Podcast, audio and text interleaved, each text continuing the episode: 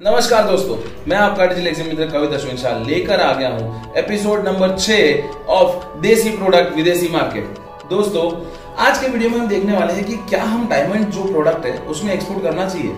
आप कहीं पे भी गूगल पे सर्च करेंगे तो अगर आप लिखते हो कि हाईएस्ट एक्सपोर्ट्स फ्रॉम इंडिया तो उसमें सबसे पहला नाम आता है डायमंड क्या ये डायमंड हम लोगों के लिए है, आम आदमियों के लिए है, हर किसी के लिए है, किसके लिए, क्या नहीं? सब कुछ आज के इस सीधी बात, नो बकवास के तीन मिनट से भी कम ड्यूरेशन के वीडियो में, जिसमें सारे points to the point cut to cut cover होंगे।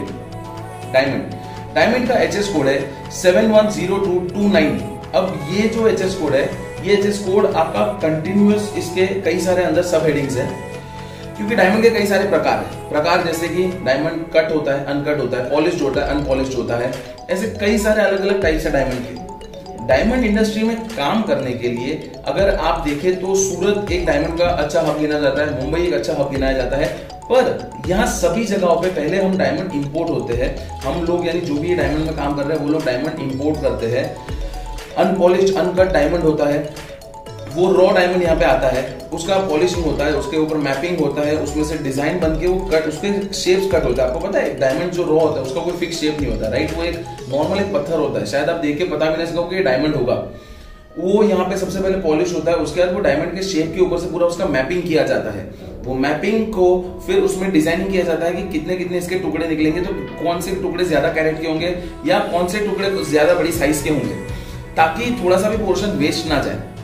ये मैपिंग उसके बाद उसकी घिसाई होती है एंड फाइनली फिर ये वापस एक्सपोर्ट होते हैं। डायमंड मेजरली एक्सपोर्ट कहाँ होते हैं? तो हांगकॉन्ग हो गया यूएसए हो गया, इन सारी जगहों पे डायमंड एक्सपोर्ट होते हैं।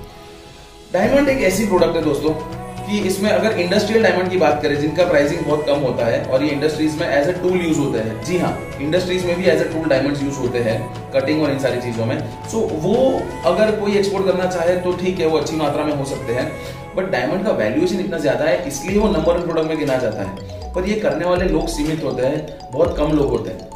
तो अगर आप कोई जूलर हो या अगर आप कोई डायमंड इंडस्ट्री से जुड़े हुए हो तो डेफिनेटली आप इसके एक्सपोर्ट पे फोकस कर सकते हो। पर आपका चैनल इस तरह से आपको सेट हम करवाएँगे कि पहले तो आप इंपोर्ट कहाँ से कर रहे हो, ला कहाँ से रहे हो रॉ डायमंड उसके बाद उसका पूरा वर्क कैसे करवा रहे हो और उसके बाद उसका एक्सपोर्ट कैसे करेंगे।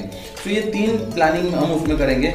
प्लस लोकल इंडस्ट्री में कैसे डायमंड में काम कर सकते हैं, ये भी हम आपको बताएँगे। अगर आप डायमंड इंडस्ट्री में काम करना चाहते हो तो आपका नंबर कमेंट्स में छोड़िए। हमारी टीम आपका कांटेक्ट करेगी और किस तरह से काम शुरू करना है, ये हम आपको बताएँगे।